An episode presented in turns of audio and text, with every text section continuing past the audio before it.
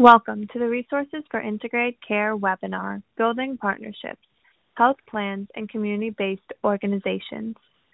This podcast is excerpted from a webinar presented live on April 4th, 2018. In this podcast, Chris Duff, a disability practice and policy consultant, talks about social determinants of health and the contributions of the different stakeholders in these newly emerging partnerships of the 11.4 million persons simultaneously enrolled in Medicare and Medicaid, 27% receive institutional LTSS services, and they accounted for 52% of the total Medicare Medicaid enrollee expenditures. On top of these costs, there are additional ones that are not expended through Medicare and Medicaid, such as housing, food subsidies, and others. Persons with disabilities especially dual eligible beneficiaries, often live their lives on the edge or at the precipice of instability. They commonly experience increased healthcare needs due to disability related illnesses, multiple chronic conditions, social isolation due to community access, financial challenges due to limited income, unstable housing, unreliable transportation to access care, and others. I thought it was important to start with an understanding of the concept of partnerships used in this webinar. Within this context, the o- and the overall evolving healthcare delivery system, partnerships are a collaboration of two or more organizations to create a system of care for the population being served.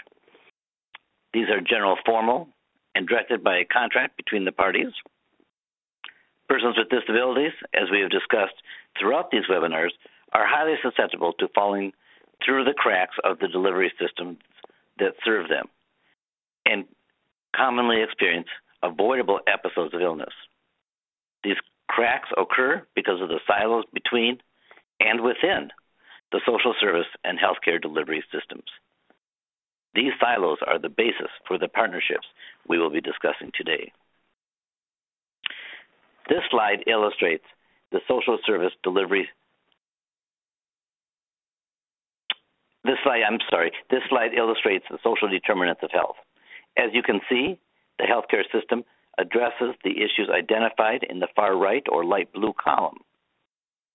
In order to make an impact on health outcomes, represented by the orange row on the bottom, partnerships are needed to address the other factors that contribute to health outcomes namely those listed in the first five columns of this chart. Those partnerships are the focus of the remainder of this webinar. Partnerships are used as a strategy to build upon the competencies of these diverse organizations. There is no single model for partnerships. While the focus is always on the participant, these partnerships include a range of stakeholders providers, health plans, health systems, and CBOs. For any partnership to be successful, they need to be built on the capability, capacity, and needs of each partner. CBOs and health plans or health systems have highly divergent cultures. Though their visions may be similar, their lines of business are very different, and this can have varying goals and values. On top of that, both types of organizations are challenged by operationalizing these partnerships, such as payment relationships, contracting, service documentation, claims, and others. Throughout the next series of slides, I will highlight one or two contributions or needs of each stakeholder group and leave it to you all, the audience, to read the remainder of the content on the slides. Throughout all the partnerships being discussed here, it is vital to understand the participants' unique contribution and needs. Perhaps most importantly, participants bring an understanding of their disability and what works and what doesn't work for them. At the same time, they need help maneuvering the healthcare system and the LTSS delivery system, and they need someone who they can call, whom they trust, when needed.